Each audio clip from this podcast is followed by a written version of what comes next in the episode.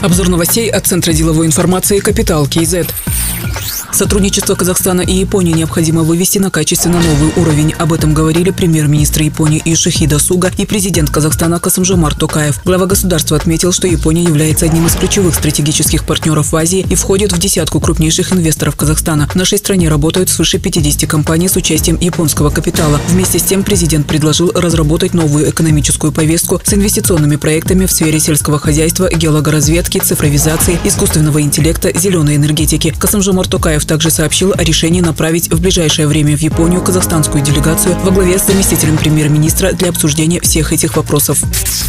России продлят срок аренды космодрома Байконур до 2050 года. Законопроект об этом одобрили депутаты Мажилиса. Министр цифрового развития и аэрокосмической промышленности Багдад Мусин напомнил, что решение о передаче в аренду комплекса Байконур было принято в 1994 году. По договору аренды Россия взяла на себя обязательства по содержанию города Байконур и космодрома с правом использования его для выполнения своих космических программ. Комплекс был передан в аренду на 20 лет с возможностью продления срока на последующие 10 лет. В республиканский бюджет ежегодно поступает арендная плата в сумме 115 миллионов долларов. За 27 лет аренды комплекса в республиканский бюджет поступило более 3 миллиардов долларов, сказал Багдад Мусин.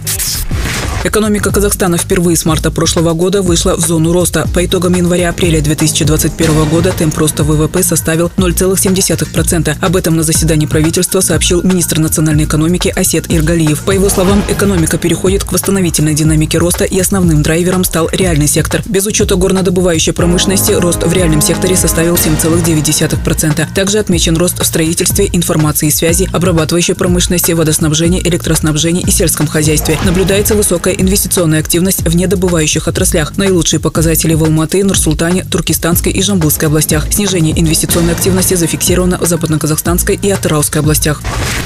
Кадровые перестановки произведены в Министерстве финансов. От должности вице-министра освобожден Канат Баедилов. Вместо него назначен Марат Султангазиев. Ему 45 лет. С 1997 года работает в налоговых органах. Занимал руководящие должности в налоговом департаменте по городу Алматы. В Министерстве финансов работал в администрации президента. С 2018 года был председателем Комитета государственных доходов. Теперь Комитет госдоходов возглавил Али Алтынбаев. Он занимал различные должности в налоговом комитете по Инбекши-Казахскому району, по Алматинской области, в налоговом департаменте по Алматы. Алматы. Возглавлял управление госдоходов по Латаускому и Наурузбайскому районам Алматы. С 2020 года был руководителем Департамента экономических расследований по Алматы.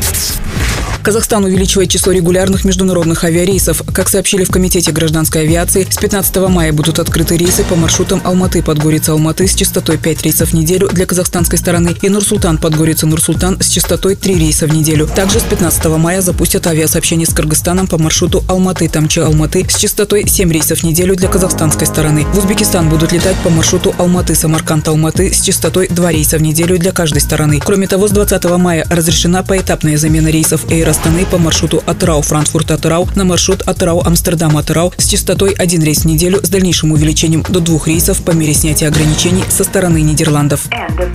Другие новости об экономике, финансах и бизнес-истории казахстанцев читайте на Капитал Киезет.